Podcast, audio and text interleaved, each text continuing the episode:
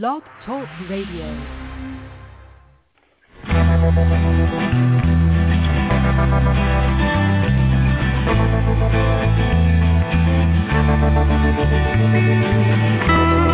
stroll through the pictures, what I've left behind.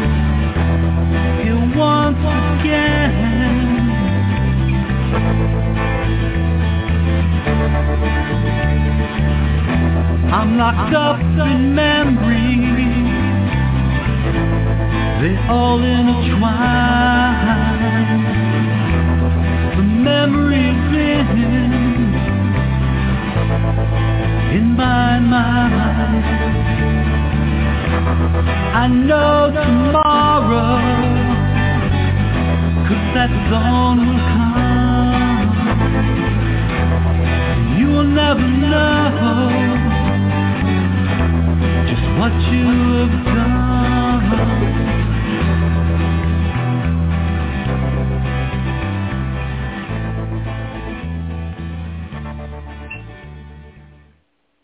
Good evening and welcome to the Stop Child Abuse Now show. And this is SCAN number 3270. That's 3270, 3270.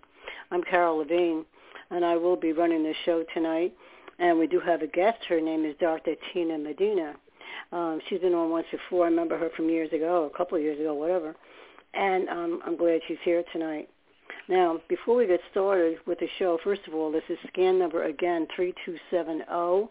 And if you want to call in, feel free to do that. That's 646-595-2118, 646-595-2118.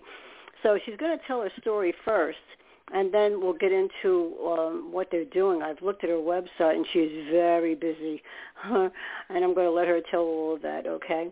Okay, so let me read the mission statement, and then we'll get started. Oop, I touched my computer the wrong way, you dumb broad you. Wait a minute. Oh, well. Okay. We have a singleness purpose at NAASCA to address issues related to childhood abuse and trauma, including sexual assault, violent or physical abuse, emotional traumas, and neglect, and we do so two different ways. Number one is educating the public, and that's especially as related to getting society over the taboo of discussing childhood sexual abuse, presenting the facts that show child abuse to be a pandemic worldwide problem that affects everyone. And believe me, it does. Number two is offering hope for healing through numerous paths and providing many services to adult survivors of child abuse and information for anyone interested in the many issues involving prevention, intervention, and recovery. The next night I, I do a show, okay, and we don't have a, a guest.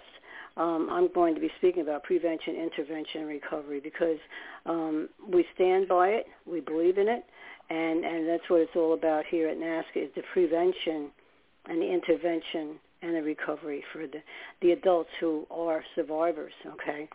Very important. All three of them are very important. So um, I have my co-host with me, okay, that's, uh, it's Lori Purcell, and Philip is here, and our guest is here, so we're all ready to go. So um, why don't you tell us uh, about yourself, and, and then we'll get into other things a little later on, okay? Go ahead, Tina. Yes. Yes. Uh, when I was 10 years old, uh, my uncle, who was my um, dad's sister's husband, uh, had molested me. And he um, molested me about probably five or six times. And it, it was a very uh, scary experience because as a 10-year-old uh, who was not aware of, um, you know, sexual touch or sexuality or any of that, uh, to be touched in that way was very, it was very frightening. And uh, as a child, I was just in a point of um, like terror, you know, because he told me not to tell anyone, and I did not. And um, every time I was around him, I felt like I was walking on eggshells. And um, then my mom died at 14. So it was kind of like trauma upon trauma. And it wasn't until I was 32 that I had the strength to tell my dad and my family what happened. And because my uncle was still alive, uh, some of my family members confronted him and told him to, you know, leave me alone. And uh, because his wife had died, and when his wife died, um, for some reason, it was just really bizarre that he started to come around my home. And I reached out to my sister and my aunt, and they just told him to leave me alone. And uh, the guy that I was dating uh, literally stopped him at the, I think it was like at the dollar store, and told him, "Listen, you know, I know what you did to Tina as a child, as a little girl, and don't even go near her. Right? Don't go near the house. Don't go near her. Period. And if you do, um, you know, then you got to deal with me. So as a 10 year old, um, I think we are in a state of being what I call emotionally frozen, right, in time. And it's not until later on that we have the strength and the courage and the ability to then tell our story um, and to be you know, gain our own sense of freedom. Um, and so at 32, um, I was getting my I was getting my master's, and then I received my PhD, and I decided to write a whole book series from uh, that 10-year-old perspective. And there's a book called Why Me to the adult.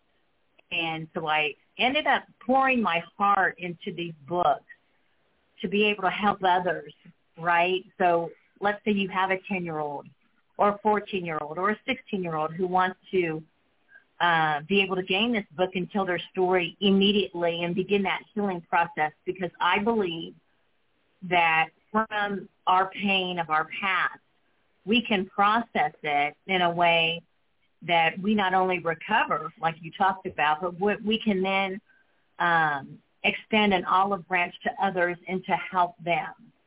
And so my whole philosophy is um, these books are my little give back to the world to say, okay, if you're a 10-year-old, here's your book. If you're a 15-year-old, here's your book. If you're an early adult, here's your book, and here's your writing journals. Uh, to be able to give back in a loving, kind way, because we all know that our journey has been painful.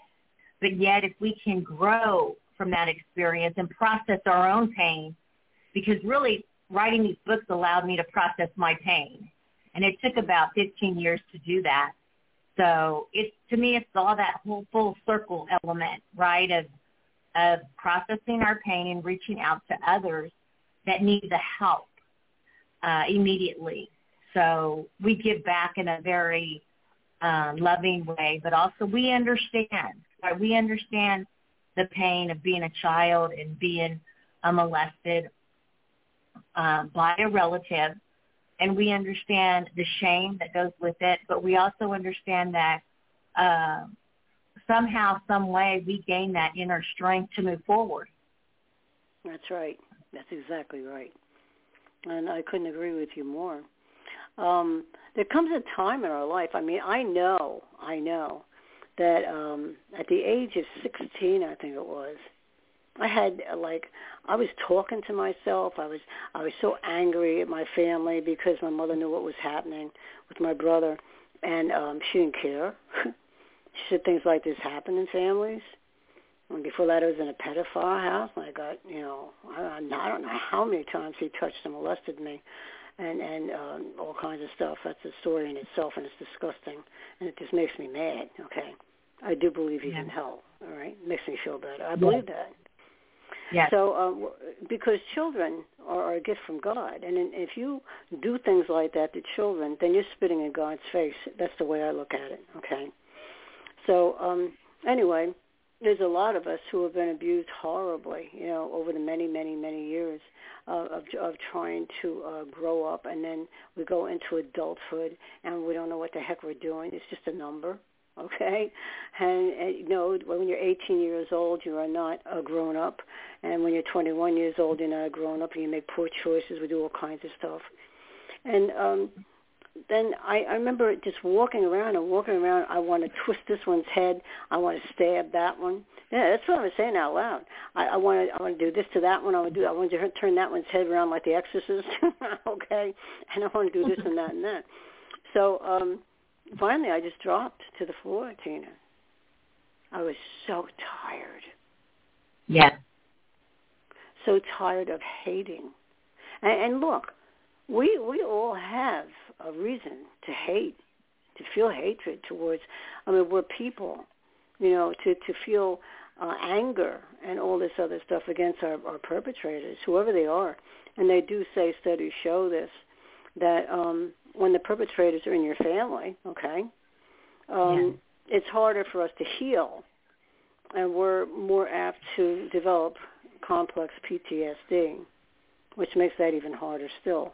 Okay, so what you're telling us about your story here, um, it was a, a family member, and uh, your mother had passed away, and and other things had happened, and um, it's so hard to heal from something like that, and we have to find our way. Okay, we have to find our way. Um, I happened to go to a therapist first because, uh, well, he took one look at me and said, "You're a mess," and I said, "Yes, I am." I knew I was a mess, you know, right? I was out doing all kinds of stuff. So, um, but we have to do the work, and and I always say I don't care which way a person goes to get their help whether it be through church, which is where the counselor was, the therapist that works with me, um, or whether it be through, um, you know, doctor shopping to find the right therapist, and that's a job in itself, isn't it? And um, you know, whatever. So just so long as we do realize, number one, that it was never our fault, ever, and uh, number two, we do need to heal. We have to heal. Or if we don't, you're going to end up in trouble out on the streets, right? Or yeah. you're going to end up, uh, you know, uh, maybe committing suicide. I tried at 17, a year later, from what I was telling you about. And um, I got caught by a, a friend of mine. She was supposed to be on a date, and date didn't work. She came home, caught me, and pulled me up by my long blonde hair. It was very peroxide. Oh yes, it was, and it was very long. And she pulled me out of the house and I had blood dripping down my arm and all this other stuff. And we went down to a certain part of the driveway there where we had uh, a greenhouse, and she put tape all around my arm to stop the bleeding, and we took off. Now that's I'm not going to say anymore because I'm not going to tell my story. But this is how tragic what you're speaking about. Whether you're 10, yeah. my whether I, you're six, whether you're 14, when the abuse starts, whatever it it ruins our spirit. It, it ruins our life. I believe so. What do you think? Yes, I do believe the spirit is wounded. Um, mm-hmm. I, and that's that's what one of the books is about. Is that I believe that when the sexual abuse occurs, our inner spirit is wounded because it's not a natural act, and mm-hmm. someone is forcing their spirit to dominate a child's spirit and like you said, uh, the child is always innocent. And I believe that the spirit is bruised, whether you want to call it hurt, uh, broken, bruised, injured, uh, whatever verb you want to use. Uh, and it's not until the person does seek that inner healing to gain that recovery, to uh, gain that inner healing from sexual abuse. And if that comes through like you said, traditional counseling, faith-based counseling, journaling, writing, artwork, music, however that occurs, um, it must happen in order for the person to gain um, gain recovery to the point where they realize, um, okay, I'm I'm healing, right? The healing is beginning uh, little by little, but it's not until that what I call like this moment in time, this very precious moment occurs in which the survivor realizes, you know, it is time that I get help, right? It is time that I process all of my pain on the back burner. It is time that I realize I can no longer ignore um, A, B, C, and D, right? It, we have to come to the point, and sometimes that's uh, voluntarily, and sometimes Mm-hmm. uh, it's just it just occurs that um, you realize it. I have to process all of this pain and all of this anger and all of this bitterness and all of this lost hope, and until that happens, uh, we're kind of like on a a little mouse uh, in a circle. You know, the whole little mouse um, Mhm.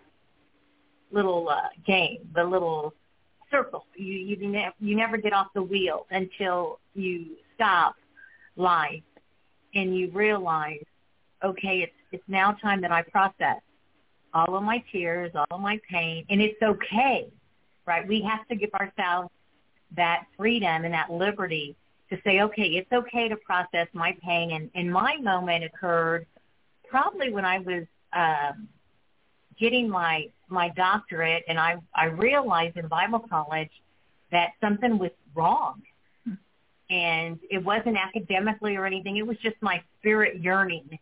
Uh, and thank God I was in a safe environment where I was able to share and tell my story and be uh, ministered to in a positive way. And then I decided, again, writing, I believe writing is therapy. I really do, right? I believe writing therapy is so powerful. I believe it's so uh, life changing because when you can write down and process your pain, right? My my uh, this is my hurt. These are my wounds. and when you realize, okay, I just got through writing for 20 minutes and I feel so much better. Right? That in Yeah. itself is very powerful. And so I just encourage everyone who's listening that if you're at that moment in which you know, and we know in our heart, okay, it's time that, you know, I, I process my pain, um, then then all of a sudden um, other things can come to be, right? Because you realize I have to share my story with someone, and that's the beauty of NAASCA, right? That we have this very safe, loving environment that we can talk about these issues and still embrace one another and still be very encouraging. And that's why I love NAASCA. Um, and I'm glad that I'm back because we all need that safe, loving, caring environment that we can share our stories and be accepted and also be encouraged. And just to support one another is a beautiful thing. Yes, it is, and I thank you for that. Usually, I get into um, a little bit more about NAASCA, you know, with the programs that we offer. And um, since the last time you were on, we do offer an awful lot of things, and um, maybe I'll talk about it a little bit later, but not right now, because this is your night to shine, honey. Okay, this is your night to shine. But um, but with NAASCA, yeah, we're always here. I'm the night owl, by the way. I'm up and um, I'm very tired right now. I don't want to let you know. I'm up until five, six o'clock in the morning many times to uh, answer phones, and um, that's exactly what I do because people, at least they're reaching out looking for help. you know okay, this is good, all right, Yes. and um, so you know they do want help, but there's so many people out there who have been horribly abused. And we don't take uh, measuring sticks here. You know, listen, oh, she got raped twice, so that's no big deal, right? For you're not supposed to get raped Sure. at all, right? And Sure. uh, or she got raped uh, f- 50 times or more, and uh, well, none of it's right. So people have to come to that that recognizing the fact, that realization that they have to get the help that they need, and then we have to do the work. I wrote that on your your um, on your website. I saw it before, and I said, but we have to do the work because we do have to do the work. And um, sometimes that's not comfortable. But on the other hand, Tina, I don't have to tell you because when you get to the point where you know you're free, okay, from the past, okay, Yeah. um, you know, you're a different person, and you yourself, you know, I I have so much humor. I always make people laugh all the time. Right, I just do this, and and uh, I make myself laugh. you know, it's just the way I am. But um, I think that was one of my saving grace was that God gave me so much humor, even in the midst of all kinds of weird things that happen, and um, and also music. I love music. So you had mentioned music. So um, I was like an athlete and also a musician because I used to sing in New York City, and um, not alone. there was five of us, We were the Fab Five. Yes, we were. okay. So yeah. So um yeah, hey, the limo used to come and pick us up. We never had to worry about where we were going to sing because uh he already had that arranged. That was part of his job. But anyway, the point is this. We find whatever makes us happy. We have to find a happy place somewhere. Because if we don't, I think our wounded spirit, and believe me, I know about wounded spirit. That's why I had that glass, piece of glass in my hand, and, and I was cutting myself. I know what the wounded spirit, what it feels like. And when you feel that hopeless, um, yeah, you've got to get help, all right? And, uh, you know, so mine came through the church also. I mean, that helped me a lot. So let, let me bring on um, Lori, and then I'll, I'll see if Philip has any comments, okay? Lori, go ahead. Um, it's really interesting. I'm sitting in here and I'm trying to put my life and figure out you know, how it connects to your, you know, the two of you and everybody who's followed you, and I realize how different it is for me because, yeah, I had to take care of the family who was crazy, so so they they messed me up already, and then they have this grandmother that they were uh, abusing that I had to take care of. So I put myself on the side. I had to move actually back to Cal from California, to take care of his grandmother. So it's 92 years old. Um, I was put on the side. Not, no thoughts. I was a wreck. You know, because the abuse in there was like just unbelievably horrible. So after that, when I got married, um, I had like two years of freedom, you know, from them, um, which helped. I did. I do remember that I did journal. I did journal, and I did see uh, an incest therapist for like four years. But I was on a good path any which way, and then I got sidetracked. Yeah, and once my son was born, I, the attention on my journey to heal had to come second because he he's a lot. He's he's handicapped. You know, so really handicapped. So I don't know where I fit in, but I like what you two have been able to do. One day maybe I'll get there. Oh, I'm I'm sure you will, and and and you know Tina is a wonderful person to talk to, also. You know, um, but when once you have that sense of freedom, and, and she'll talk about all of this, okay? Um, yeah you feel lighter. I, I feel happy. I'm alone and I'm happy. Okay. Um, if I do get bored or whatever, I, I go out, I take a ride, I go here, I go there, go see my kids, my my grandchildren, my great grandchildren. Oh yes, I have them. Yes, I do, and they are so cute. And of course, they're perfect. Okay. perfect. but you know, perfect. ah, yeah. so um, you know, I mean, uh, we find a way, and uh, however which way it comes, um, it's uh, once you're healed, and you can heal. Tina, you you know you can heal. See, I don't like it when people get stuck. Okay, and uh, and they're not willing to do the work. They're, I have I get a lot of calls like that, and then I get annoyed, and I have to keep myself from getting annoyed. But um, know, people don't have to stay stuck, and yes, you can heal from horrible, horrible, horrific abuse. You can, and you know that. So go oh, ahead absolutely. and tell us more. Yeah, go absolutely. Ahead. There is inner healing uh, that will take place, and your spirit can be healed.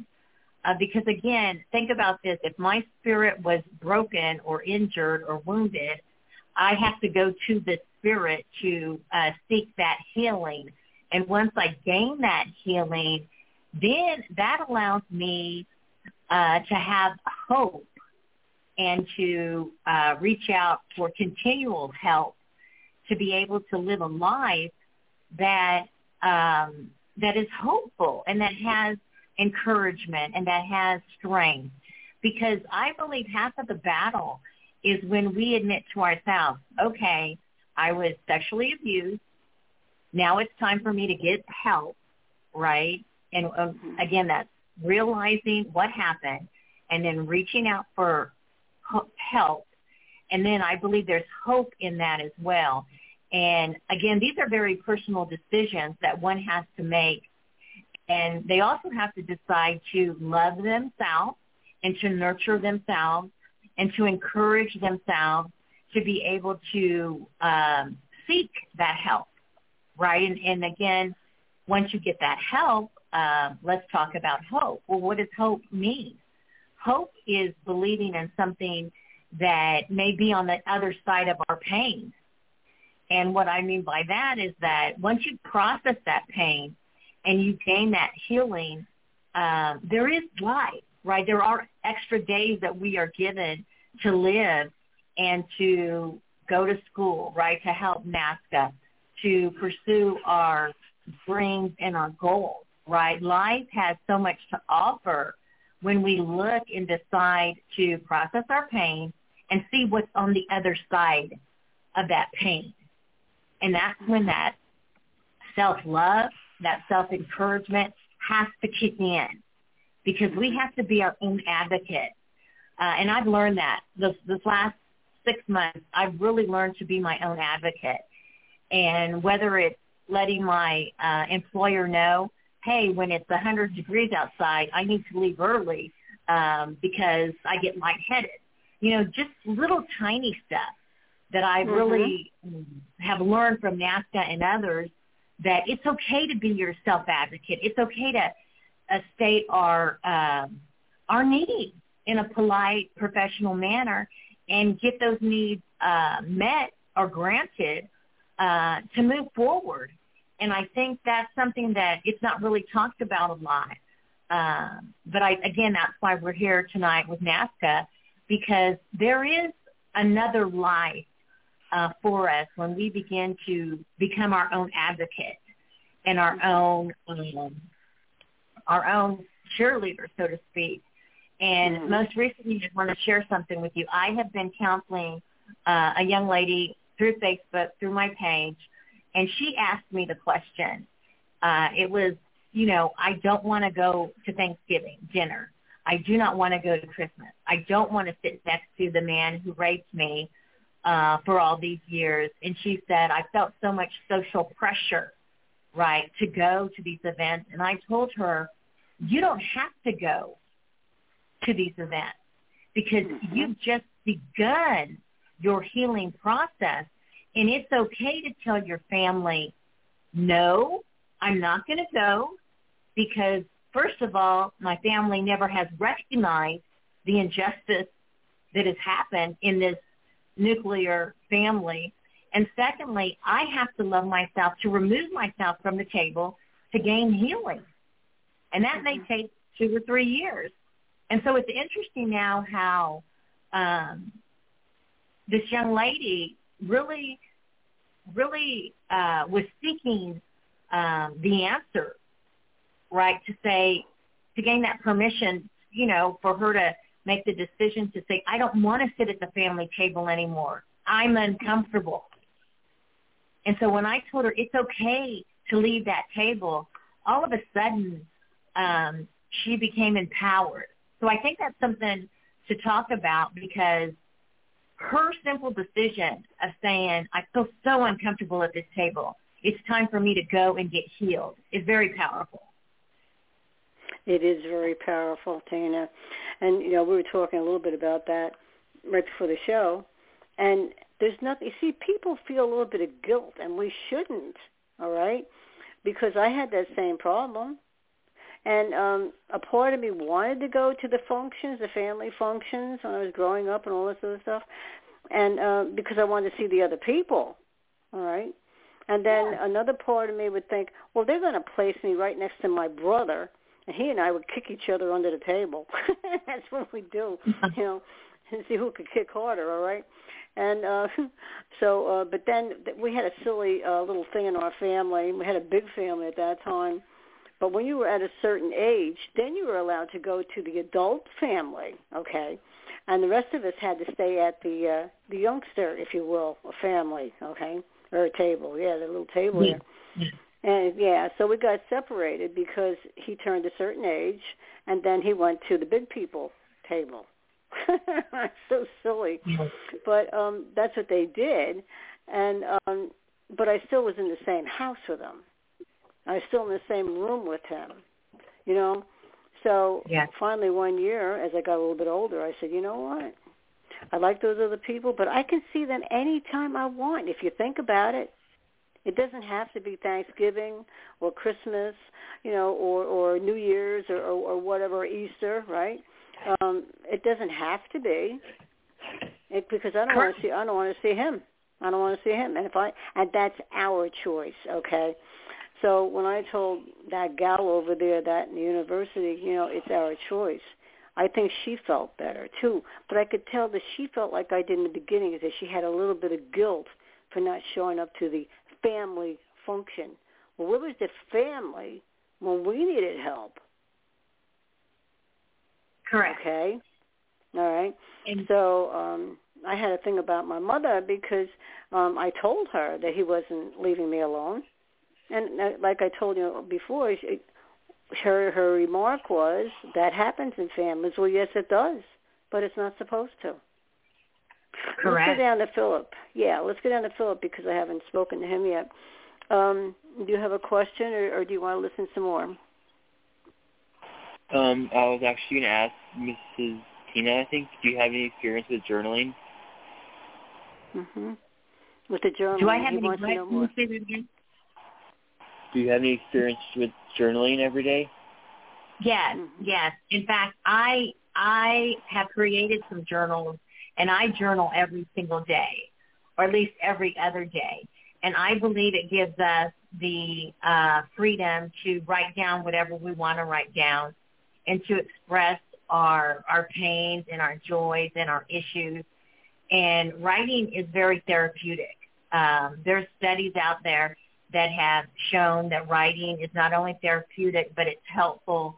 And when you um, allow yourself to write in a state of just being free and writing and not necessarily um, to be concerned with the grammar or even the sentence structure, but just to pour your ha- heart out on paper is very powerful. And, and I recommend journaling um, big time. And, and I also recommend art therapy as well because if we realize that journaling allows us to write stuff that we would no- normally not write about, it, it really gives us the freedom to write about anything. And before you know it, um, a person will process their pain because it's so much a part of them. It's like um, having a a patch right on our coat and not realizing that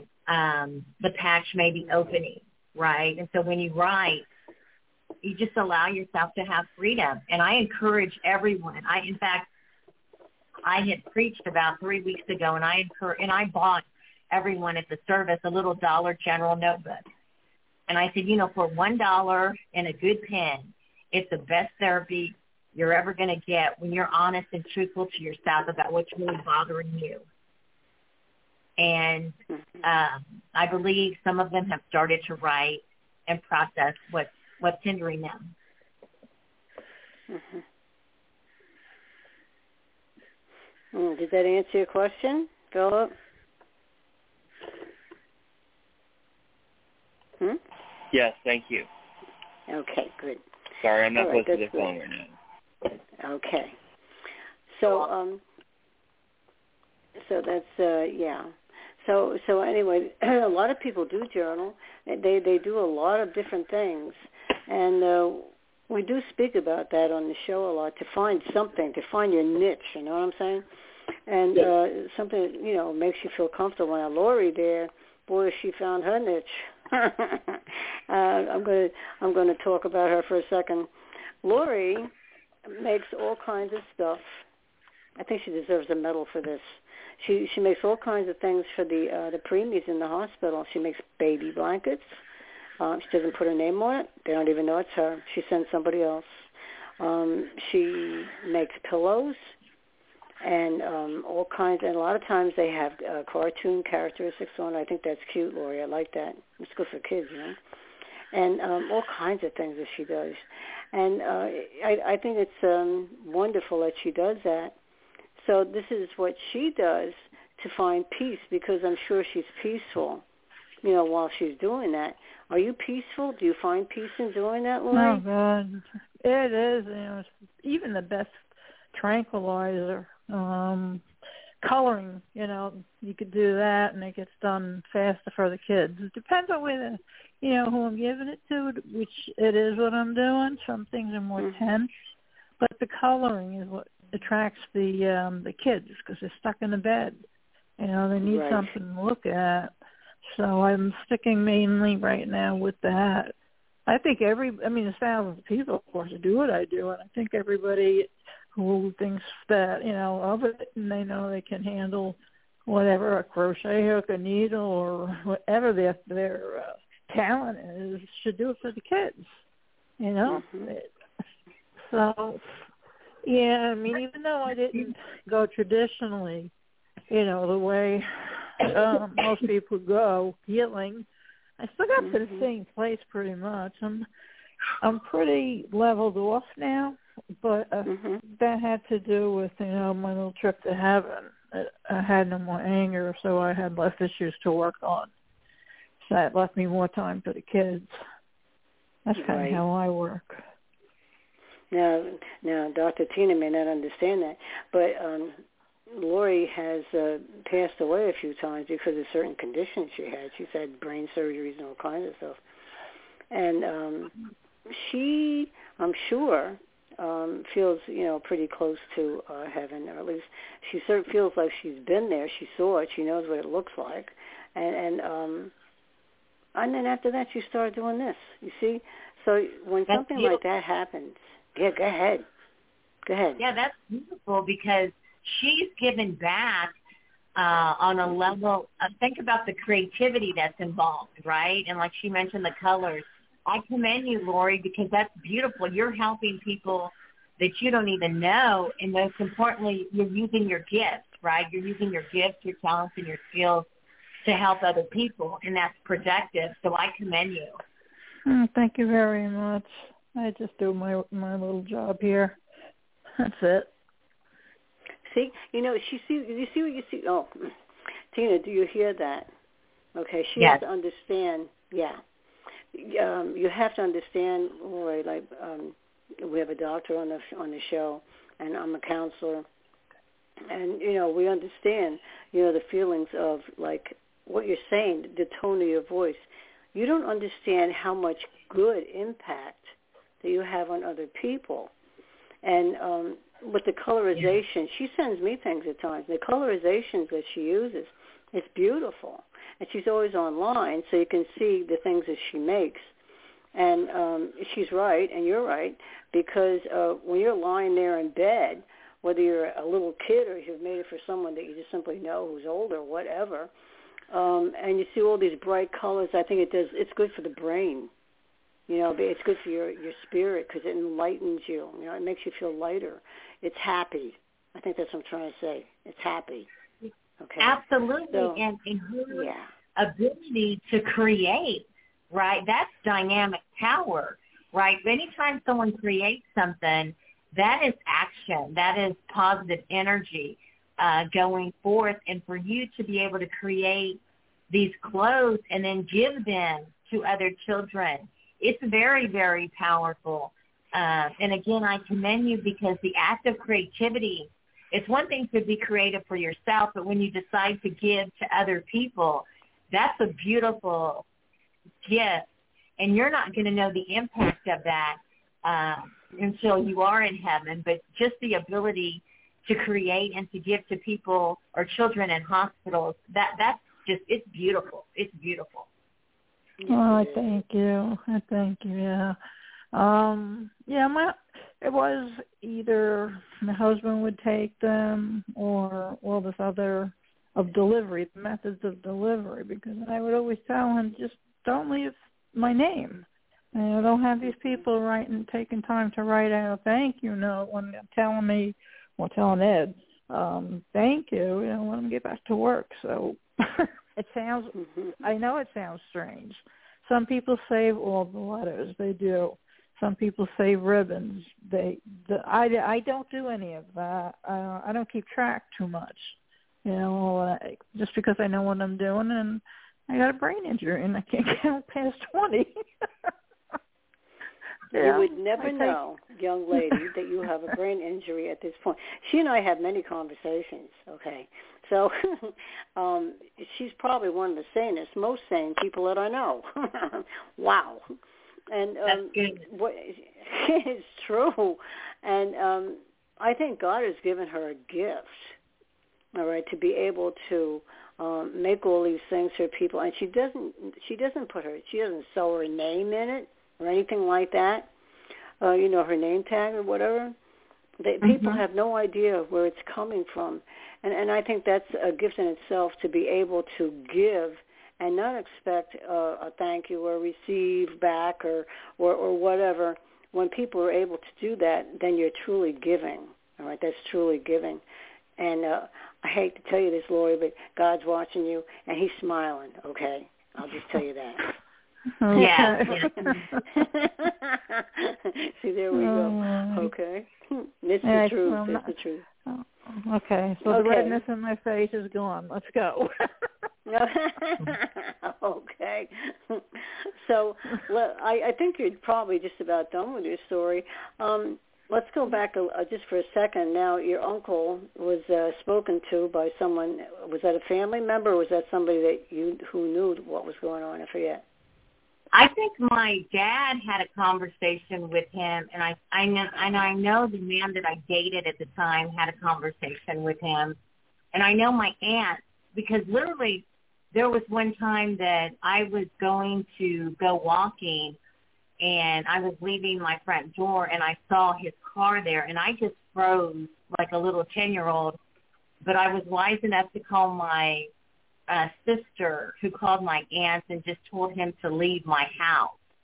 And I think when you um, when you go back to those, I mean, I was like a little ten year old all over again. But then something snapped, and I said, okay, you've got to be proactive about that.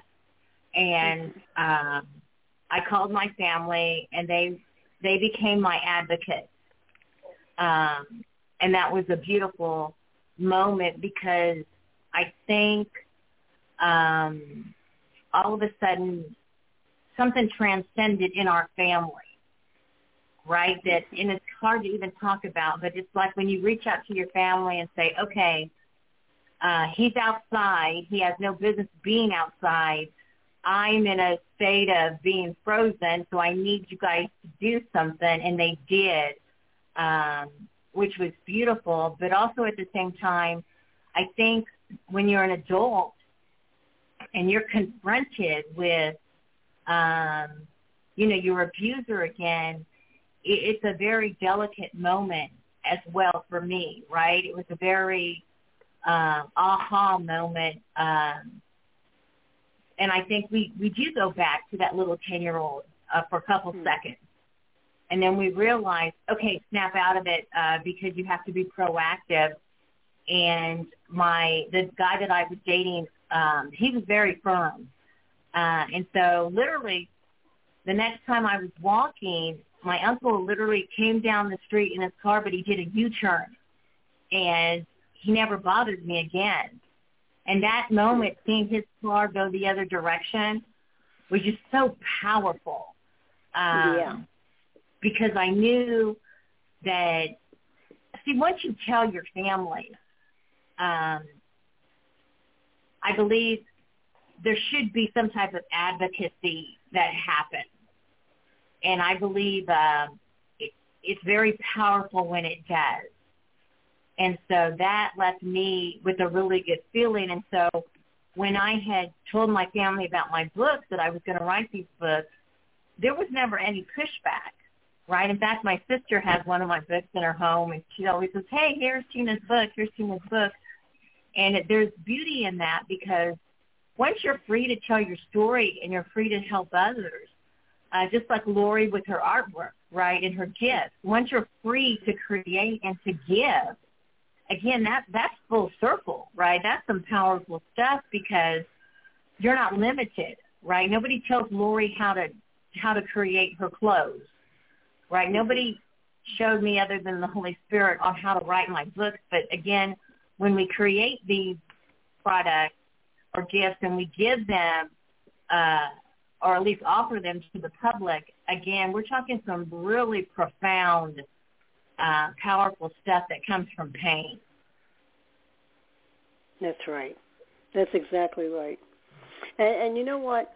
Um, you, you say such wonderful things, and you're so easy to talk to. I really love having you on the show, and I do hope you come back more. Okay? Yes, because yes, ma'am. Uh, you know, because we could absolutely use your um, enthusiasm, and and also too, you make so much sense. Okay, you just simply do. But um, what I wanted to say also too is that yes, she has a gift. Um, we all have gifts. A lot of us do. Um, maybe all of us do. Maybe a lot of people haven't come in contact yet with their gift because they they haven't gone so far enough yet in their healing journey. So for them who do listen, if there's people listening tonight, say on on the computer, a lot of times that does happen. You're giving them hope, Tina, and and, and also you too, Lori, because with your creativity and uh, with um, and your kindness, okay, um, and, and then also with uh, Dr. Tina Medina, I mean, you know, what she does, she's starting a ministry. She's she's building it. I mean, I was looking at your website, and and I saw the um the, the construction that's going on. Okay, and um, Yeah. why, why don't you tell us about it and, and how many people are involved and what you what you want to do? And I might have a couple of questions from you because I I read your website and I was getting mad because of, of a couple of things you're saying on there. Um, you know about people how awful they are. You know with their um, ludicrous sickness of being a pedophile. You had some um, some things on your website, and I'd like to discuss that too. Um, But go ahead. Tell, tell us. Tell us about. First of all, tell us about what you're doing. Go ahead. what we're doing is for the last, I believe, four or five years, uh, we've created a nonprofit organization in which we produce television shows that are free to the public, and we encourage them how to gain uh, sexual abuse recovery from a spiritual perspective, how to journal, how to encourage themselves, how to recognize their pain, and how to move forward and uh, we were awarded a grant, and we're building a brand new studio because my first studio was tiny in my office, and the walls echoed, the room echoed. So we are now building a brand new studio, and we're almost finished, and that will allow us to have season three, in which I can have guests on the show, and we could literally um, talk about faith-based uh, sexual abuse recovery or traditional um, sexual abuse recovery and just to help people and to give them everything that's going to be on YouTube so people can go to YouTube and let's say they don't want to go to a counselor or they don't or they can't afford a counselor or they don't trust a counselor.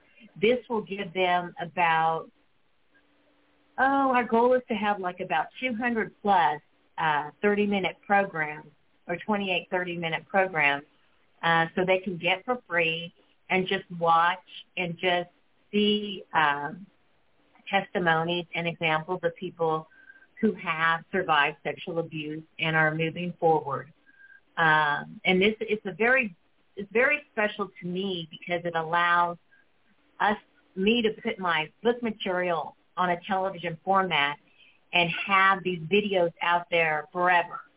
Uh, so let's say someone just needs help. Well, we can shoot them the link and say, okay, let look at the YouTube channel. Maybe that can be encouraging for you.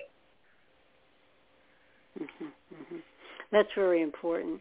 See, I, I'm all about the visual. I mean, I, I wrote a book uh, years ago, and it made it to Japan. I'm really proud of that and thankful for that too.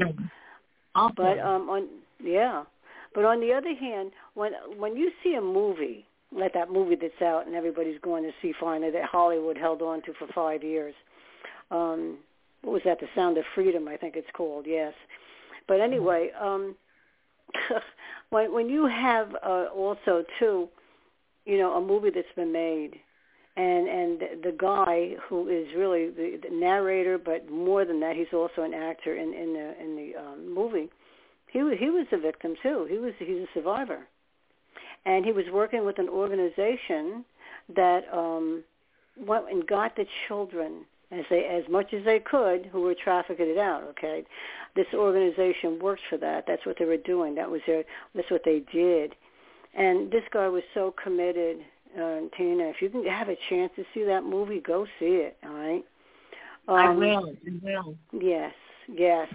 You know, I was afraid that maybe there'd only be two people or something like that in the movie theater. I was with my daughter, and instead it was packed. You couldn't. It was like sardines.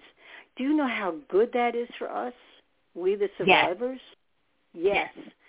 So that means that, like, say, from when I wrote my book, which was years ago now, like 2010, that was the second writing of it.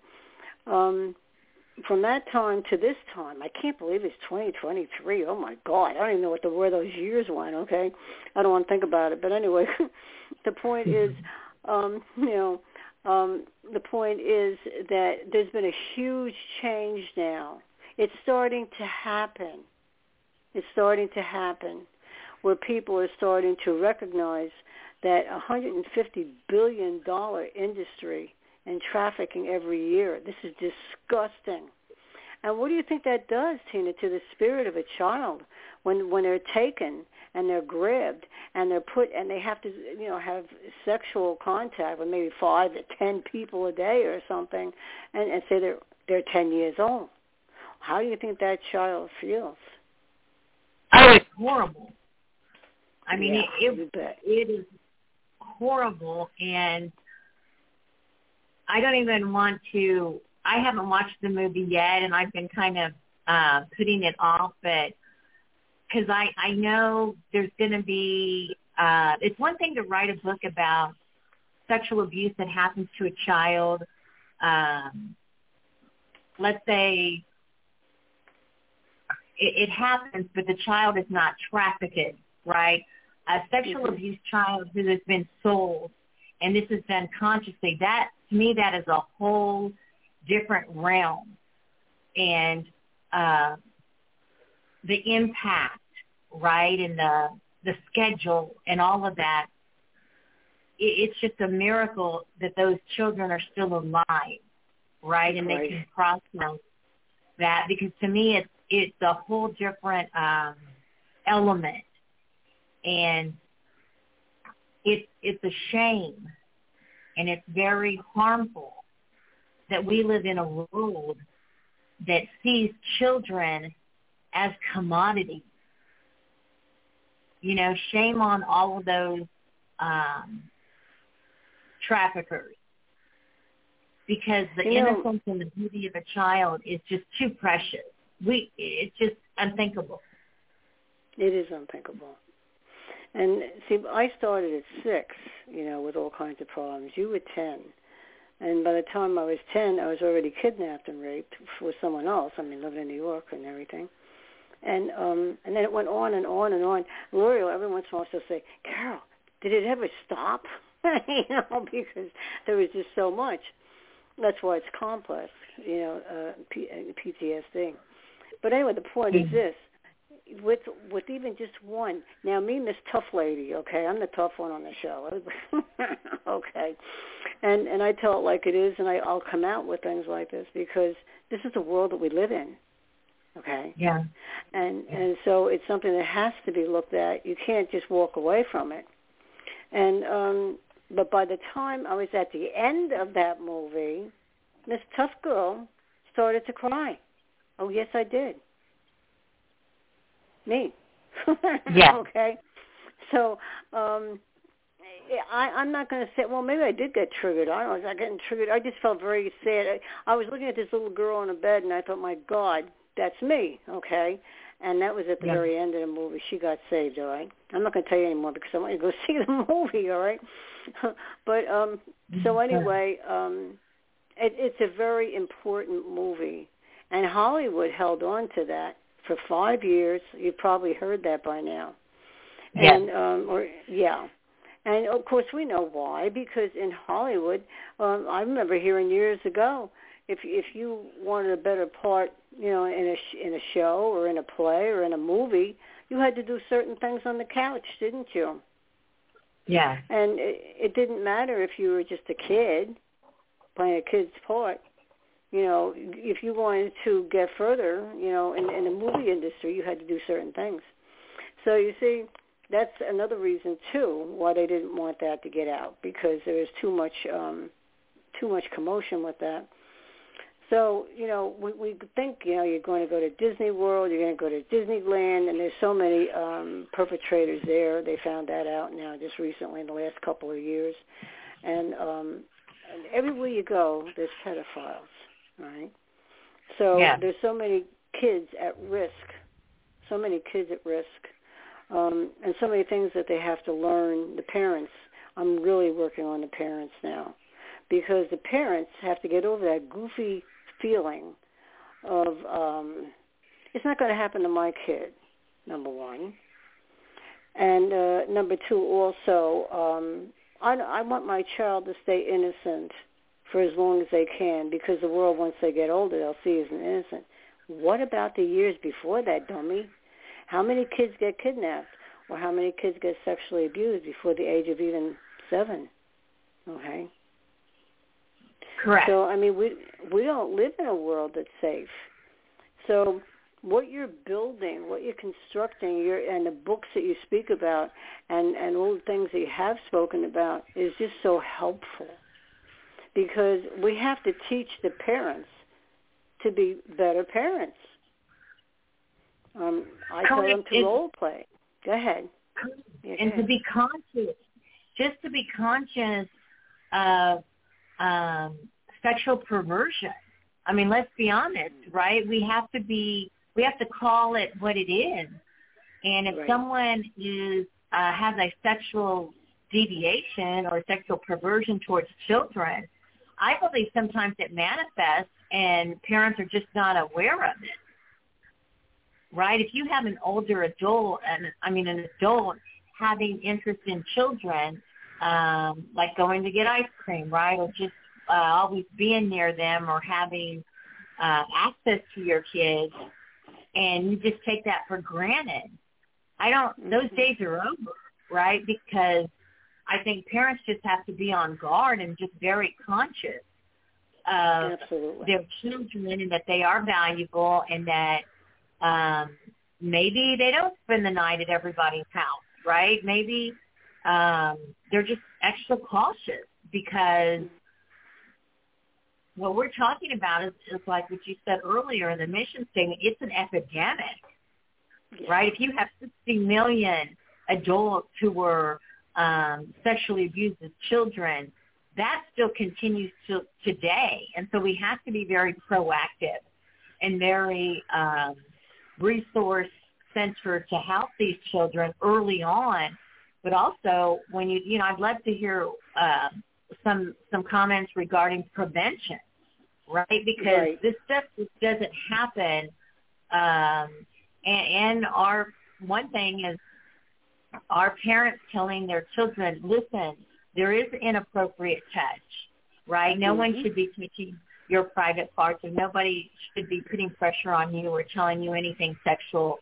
Um, you know, even as a child, and those are those are red flags. Uh, and and I know now uh, the schools are talking about inappropriate trust. I mean, in, inappropriate touch and what's uh, appropriate and what's not to children, which is good because I think if we would have introduced that, you know, 50 years ago, uh, the outcomes may have been different. Well, we don't know, you know, because don't forget, people didn't report back then. They'd always shove things under the rug, you know. And uh, I was the type of kid that I would put my ear against the door because it, the adults would have the adult time, and it was a swinging door. And I'd put my ear against the door because I wanted to hear where I was going to go and live because my there was a lot of divorce in my family and all that stuff and alcohol and all this sort of stuff. And uh, so I'm trying to hear what the adults are saying, and someone on the other side pushed a swinging door, and I went flying. okay, because uh, I was I was trying to listen. I was trying to eavesdrop, and uh, I didn't do that again. Okay, so anyway, but the point is, but that's how they treated it back then. If they spoke about it at all, it was behind closed doors. Children were not Yeah. to be told anything. and and and that's just the way it was, you know. So then you have these kids that go out into the world and they're not prepared for the good, the bad, and the ugly, which I always say on the show, the good, the bad, and the ugly. And um and then there, you know, people well might, might come up to them. A guy might come up to him and say, "Hey, you want some candy?" The kid will say, "Sure." Oh boy, candy! I love candy. And before you know it, he's got the kid. You know, and away they go. That's it. Boom, gone. Exactly. Just like that. But you know, it happened back then too. It's just that I don't think it was publicized as much because it was swept so much under the rug. How much less uh, it happened back then, I couldn't tell you. I, I don't know if there is even a number for that. I'm going to look into that because I do a lot of research. I'm going to do that. I'm going to see what the numbers were 50 years ago and what they are today, just for the heck of it later on. But the point is, don't forget the numbers that we know today are known numbers, okay? Because still a lot of people, you know, don't listen. They they they they you know they don't want to talk about it, and um, so to go into the movie theater and have it jam packed, I was so thankful because it shows that okay, there's still a lot of people that don't want to talk about it but then there are those who are at least interested in seeing, and then maybe they'll talk about it. So the parents really have to be taught, you know, just teach your kid, you know, not to take candy from a stranger or um, how to cross the street. You teach them about what's out there, the red flags. And we have that on our NAASCA website. I'm going to bring that up for a second and give it back to you. Because, um, yeah, people have to learn this. Um, we have on our NAASCA website, N-A-A-S-C-A dot org, that's NAASCA dot org. Um, if you go to our website, you'll see red blocks. And the red blocks, uh, each one has a different topic in it. Go all the way over to the right-hand side, and not the last block, but the one right next to it. Click onto it. And that's where you're going to find prevention, intervention, and recovery. You're also going to find David Pittman, things that he's written, and I think they're quite good. And uh, what what happens is kids want you know people ask me even they'll ask me they'll and because I know I work with this, um, what's the right age to start telling your, your child about you know the perpetrators out there, the red flags and all this stuff. And, and first of all, teach them about their bodies. Listen, Tina, when I was in, in the in the police department, um, after I got kidnapped and raped. Um, they, they'd have they say, well, what did he do to you? Well, couldn't. I didn't have words for it. So where did he touch you? I didn't have names for it. Okay, all I could do Yeah. was point. Okay, and we're doing our kids a disservice. Um, and and also he goes into that. Teach them the name of your body parts because you have a head, you have a neck, you, your little girl, you have a breast, you have a tummy, you have these, and all in the same. You see my monotone way of saying it. You have your knees, you have your legs, you have. There's none of that hee hee ha ha giggle stuff. All right. Correct. Let it, Correct. it's a part of your body. This is what God gave us. This is what He gave us, and it, it should be looked at as another part that God gave us. All right. So then children, they're not stuck if they get you know into a predicament like I and so many others have. Um, of, of having to point and feeling confused and scared and not knowing the names of things, and they're standing there um, and they're you know, and they're with the guns hanging and everything, you know, asking, well, where did he touch you, little girl? What happened? All this stuff, you know what I'm saying? So Sure. it's sure. good. It's good for children to be educated, and this is where the parents who care, and I'm going to put it that way. I just told you why I'm doing that. It's good Yeah. for um, the parents, all right, to learn the proper way to parent their children. And with the world that we live in today, um, they better start teaching them the proper way because there's Oh, just so much of it out there, you know, so much. But I did notice on your website, and I had written it down, but I've moved papers all over the place since then. you should see my office right now. But um, there were things there about uh, things that were making people angry, and I think it was um, about the pedophiles. And uh, what do you have on your website? Let's talk a little bit about that. There are two places. What I do is I have taken this web, this Facebook page website is like almost 12 years old. And oh, let me take that back, almost 13.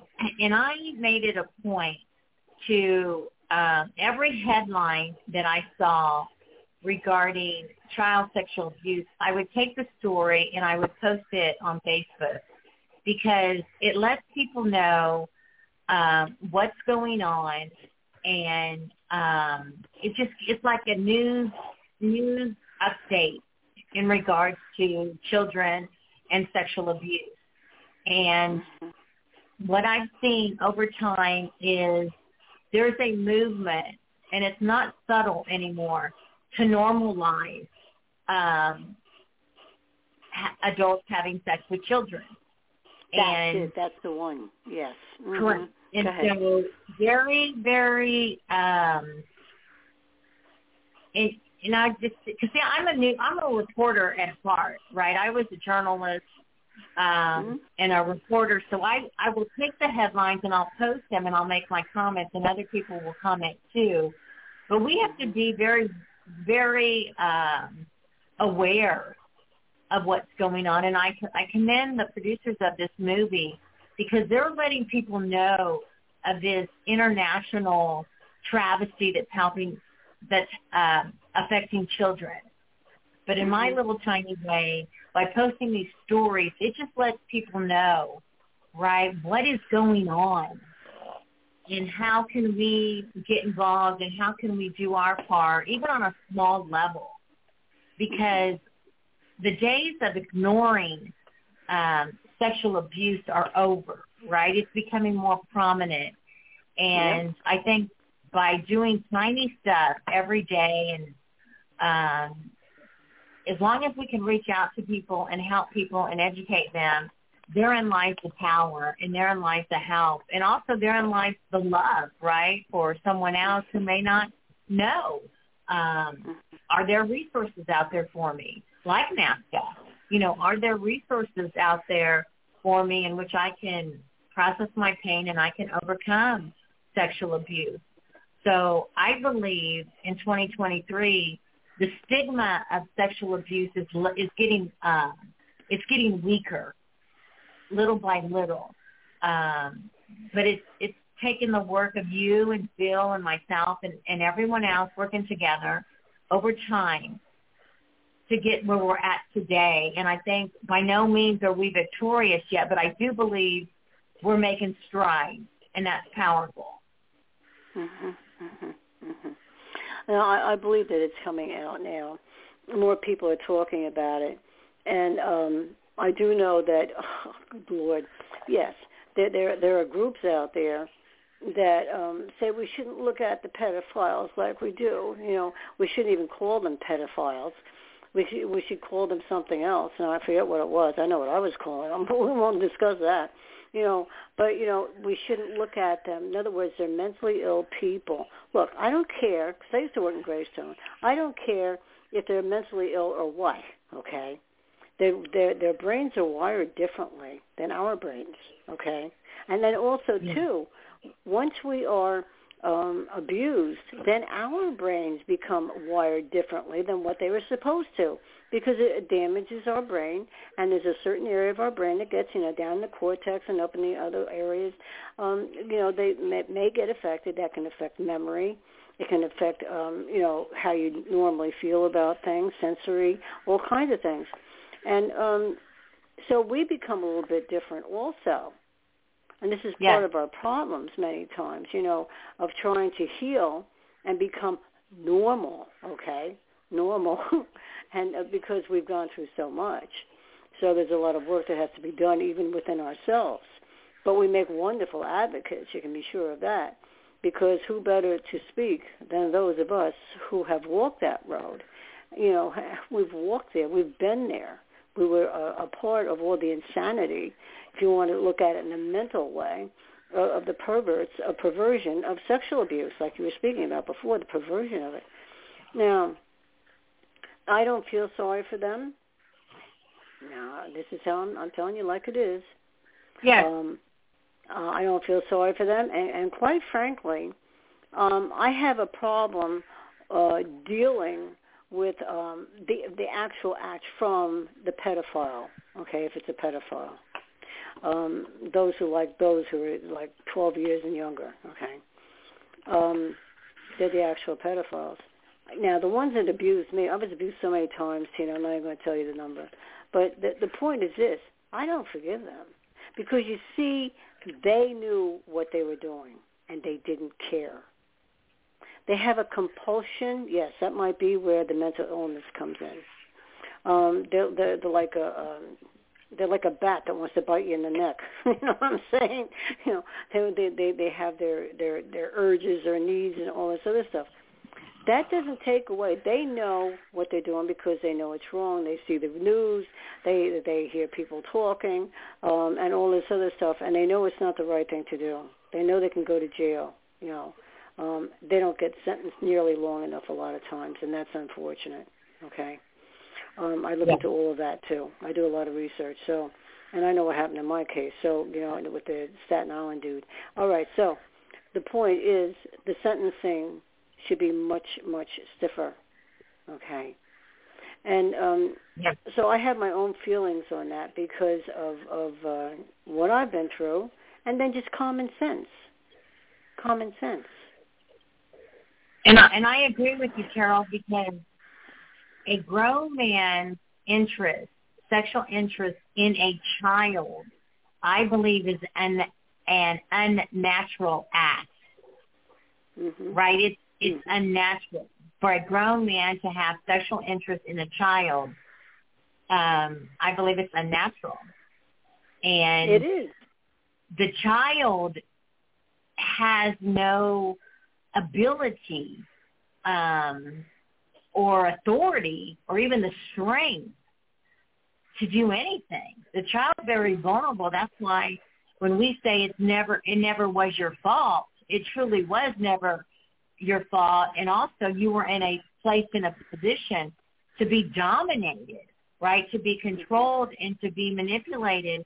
So therefore the child it's never going to be their fault.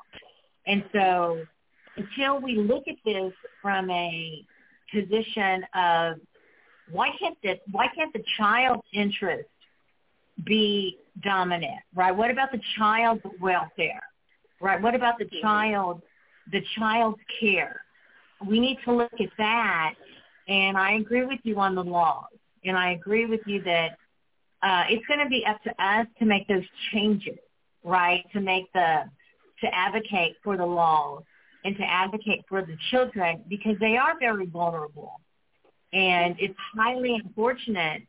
Um, but things need to change in this nation and in the world because our primary concern needs to be the children and their welfare and their care.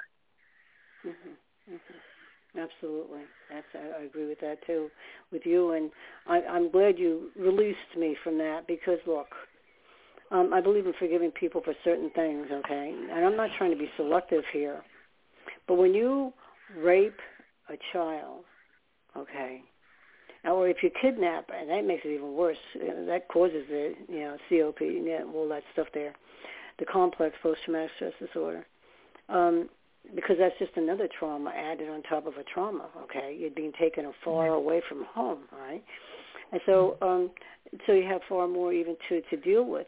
And if it's repetitive, that makes it much much worse. Also, I don't have to tell you this because you already know this. You have your PhD, but Yeah. just talking to the people um, that who suffer from complex, you know, post-traumatic stress disorder, and um, the the DSM-5 is having a little problem with that. I think that they should look at that as a true problem, mental illness, the complex, Yeah. you know, yeah. So anyway, what what I'm trying to say here is, um, you made me feel better because okay, um, I can forgive people for almost anything, but that's one thing I know that they know is wrong, and still they do it, and they should go get help if they can. But then again, studies show that you can't help them. You know correct. And, and therein, correct. And therein lies the the issue of, and I'm I'm the first one to uh, I wrote about it. I believe when it comes to forgiveness, you can't push someone to forgive and you can't manipulate someone to forgive. And if someone, um, again, when it comes to child sexual abuse, it's such a severe um, social crime, right? It, it is a criminal act. And unfortunately, our legal system doesn't look at it as a severe criminal act. That's why a lot of times when um, in court proceedings, it'll be a lesser sentence, right? To where it's not even, it's like um, I don't know the term uh, right now, but it's a, it's a term in which the sexual abuse is is kind of dismissed, and it may be like a minor assault, right? Yeah. To where Yeah. the the validity the validity of the pain is not recognized, and the validity of the um, crime is not fully recognized, and that's that's unfortunate because these children, um, you and I, everyone listening, there was a price to pay, right? And that was that price is not ours. Do you get what I'm saying? We were victimized at the hand of someone who um, overwhelmed us, so to speak, Mhm. and that can't be dismissed, right? And I know there's a heavenly court in which God operates, and He's the justice of it all. But America needs to wake up and really value our children in such a tremendous way that the the laws and the verdicts and the sentencing will be different. They'll be in the fa- in the favor of the children. Right. Well, it's it's like with the first time offenders. I'm going to go to Lori. Um, the first time offenders. Um, that doesn't mean that they only offended one time. It means that they got caught for the first time.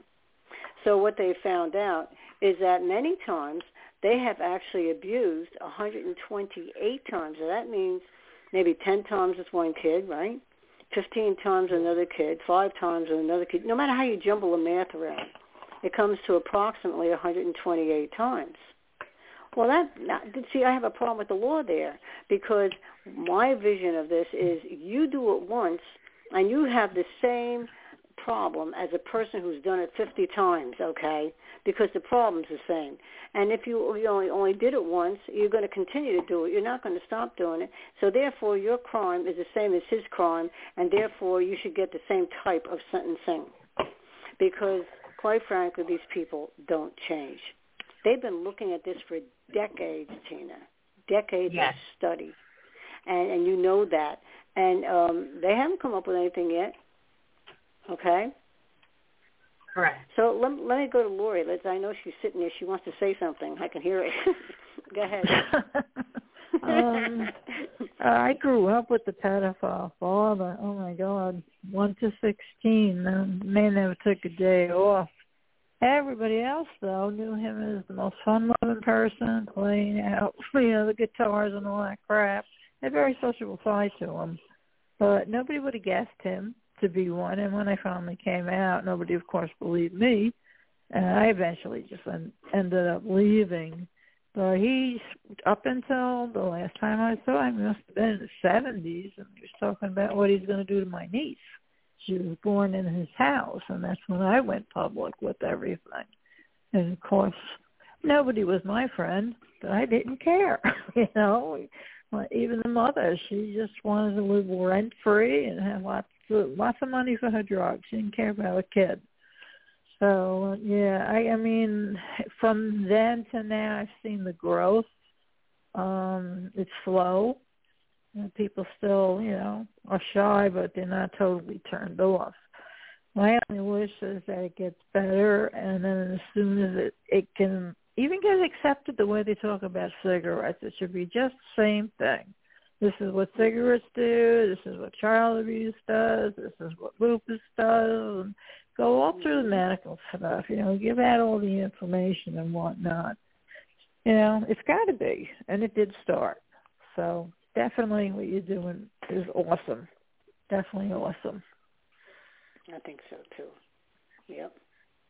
Absolutely. I think that um she's you know really working hard at this and go to her website and, and I don't know, maybe you did um Lori I don't know but um what you have to do is click on the on the front page of NAASCA and just click on her name right now and you can go right to her website and that's how I did it and and I saw that they're building, you know, the structure. How far along are you with that now? Uh, we will be ready probably in two weeks. We have to put up the light, and uh, we have our cameras. Thank God, we're going to set up our cameras and the audio, and we'll be ready to roll. Uh, and I call it season three, even though uh, we we took off like a whole year because of funding. We didn't have the funds, but once we received this grant, we went full uh, steam ahead. And our goal is maybe, I believe, uh, in two months, once we get the lighting and a little bit more, uh, we have to put up the cameras and all that, but then we'll be ready to go. And our whole philosophy is to, I have a friend who's, uh, she's getting her PhD in um, psychology, and she's going to be a part of, and she's a survivor as well. And she's going to be a part of the show. And I featured her several times on the YouTube channel uh, and her testimony is very beautiful. Um, and we we want to feature other guests to just to be able to tell their story and to encourage them and just to encourage the audience that there is help out there and there are resources out there. And um, no matter where they're at on their journey that they can reach out and get encouragement and help. Because um, you know this, Carol and Lori, that it, sometimes it's not easy, right? Sometimes we have very tough days, um, but it's okay because even in the struggle, I believe there's beauty, and even in the struggle to help others, uh, it's well worth it because the person, whether it's they're getting this television show or they're getting Lori's clothing or your advice, Carol, it's all a value right? And if we can help one person, um, then we've done our job. But if we can help hundreds or ten, that's it's just more powerful. And I believe um, we're here to help others, right, and to encourage people and to offer them hope and and just the ability to know that um, it's okay to share your story right? It's okay to share your story of sexual abuse. And most importantly, you're accepted. And no matter where you're at, you're loved and you're cared about. And, and NAASCA's here to encourage you. And I mean, I fell in love with NAASCA a long time ago. And when Bill asked me, you know, to help with the 501c3, I was just delighted to be a part of this organization. And I, I love it because it's, it is hope right? It's hope on the mm-hmm. internet. It's hope on the show. It's it's hope in regards to encouraging one another. We have that common thread, and no one can take that away. And it's present, you know, and it's beautiful. Well, you know, if you ever want to, um, I think we're we're one shy down. Sometimes I run Tuesdays. I ran it not too long ago, um, Tuesday nights. I don't know how if Bill needs his need is more for Tuesday or Thursday. I have to look and see. Okay. But if you ever want to come on and, and do that monthly, okay, you know, come on the show monthly. If you'd like to do that again, it's up to you. Or if yeah. you want to uh, come on and be a part of the panel, um, you're a wonderful person to have on the panel. Um, you know, because you're so so good at what you do. You know, I have a lot of respect for you. I absolutely do. And um, I told Bill that too. So um, you know, anything that you want to do with NAASCA, or if you want to come on maybe six months from now, say, and tell us how you're doing with your project, you know, with everything that you're doing there. Um, and certainly, you know, we'll, we'll help promote you because I, I certainly will. I know that because, and Lori, for God's sake, we very much believe in, in trying to help each other, you know, to promote each other and um, so forth because this is what it's all about. It is Absolutely. we, the survivors. It's we, the survivors, who have the yeah. mouth for this. Okay, we know what to say because we lived it. Yes, and I think that's why we've all been brought together. In all honesty, because someone on the other end of this uh, broadcast is scared, right, to tell the truth, and they're scared to tell their story and I think we've mm-hmm. all been there, right? Just oh, to be yeah. scared and oh, I don't want anyone to know and you know, they're going to look at me differently. Well, all of that doesn't matter because the truth is very liberating and the truth is very powerful. And if I've learned anything, is that our t- stories or testimonies or our history is rich. And when it can help someone out, just like this young lady that was reaching out to me on Facebook about her family, you know, I told her it's okay not to go to the family functions. It's okay to focus on your recovery right now. And she's going to college and she's doing a lot of outreach and just she's really focusing on herself. And I told her, you know, this is wonderful. Your progress is wonderful. But just know it is okay to stay away from the man who hurt you. That mm-hmm. father or not, it's okay to just distance yourself so you can heal. And really, I also shared with her, you don't owe any excuse to anybody. You owe yourself the time and the opportunity to heal. That's the most important thing right now. Absolutely. Well, if any time she wants to come on when she's ready, okay, Yes. to uh, tell her story, okay, you work with her so you know, okay. Um, she's certainly welcome to come on the show. That we give her the platform, let her tell her story. That'd be wonderful.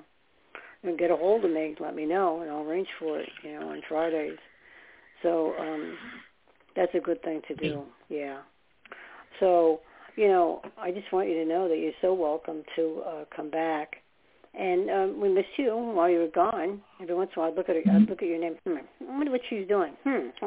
you know, now I see what you've been doing. Okay, and um, it's it's good that you're you're doing a wonderful thing, Tina. Thank God. And, and, Thank God. Uh, absolutely. And uh, so this is something that I really want to get out there. I believe in promoting, you know, people that I believe in. Okay, I do that. So you come on the show anytime you want, and and think about the once a month, okay, and let me know, okay, because I'll talk to Bill, okay, because uh, I don't know how you feel about that. You know, think about it. I don't know. And um, you have my email address, so you know well, I'll, I'll give you my phone number. Everybody's got it anyway. I'm on the contact list. you know, it doesn't matter. Um, but I'll give you my telephone number. It's um nine zero eight eight five seven twenty four fifty five. So it's an easy one. So um you can call me. I'm right on the contact list. I'm the night owl. I'm retired right now. I don't know. But anyway, um yeah, you know, call me anytime you want if you want to come on the show once a month or if you want to um you know, just come on the show, whatever.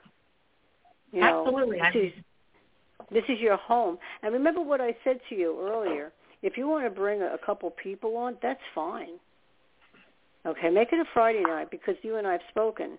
And um you know, if there's someone you want, you know, to come on for whatever reason, um, you know, they can come on. Just let me know their name so I know who I'm looking at, okay, on, on the studio here. And um Absolutely. that's it. Yeah, they're welcome. Okay, is what I'm saying. All right. Yes, I appreciate that. So we're we're almost out of time. Um, my computer clock is off, and, and I'm not very computer literate in some ways. and I touched it before, and I lost the screen. Aha! All right, now I know what time it is. There we go. We've got 90 seconds.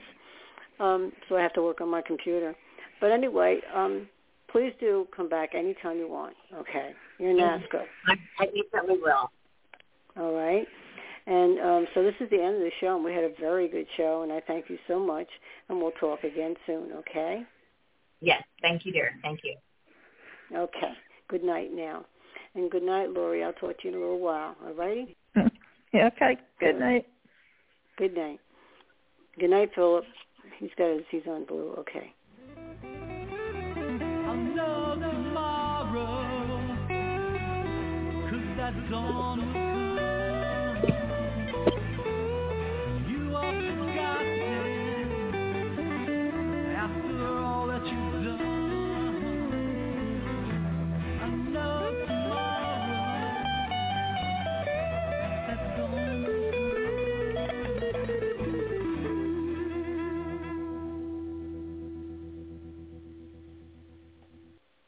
Blog Talk Radio.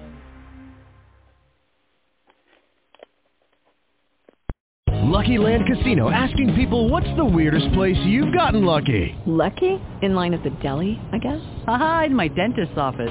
More than once, actually. Do I have to say? Yes, you do. In the car before my kids' PTA meeting. Really? Yes. Excuse me, what's the weirdest place you've gotten lucky? I never win and tell. Well, there you have it. You can get lucky anywhere playing at LuckyLandSlots.com. Play for free right now. Are you feeling lucky? No purchase necessary. Void where prohibited by law. 18 plus. Terms and conditions apply. See website for details.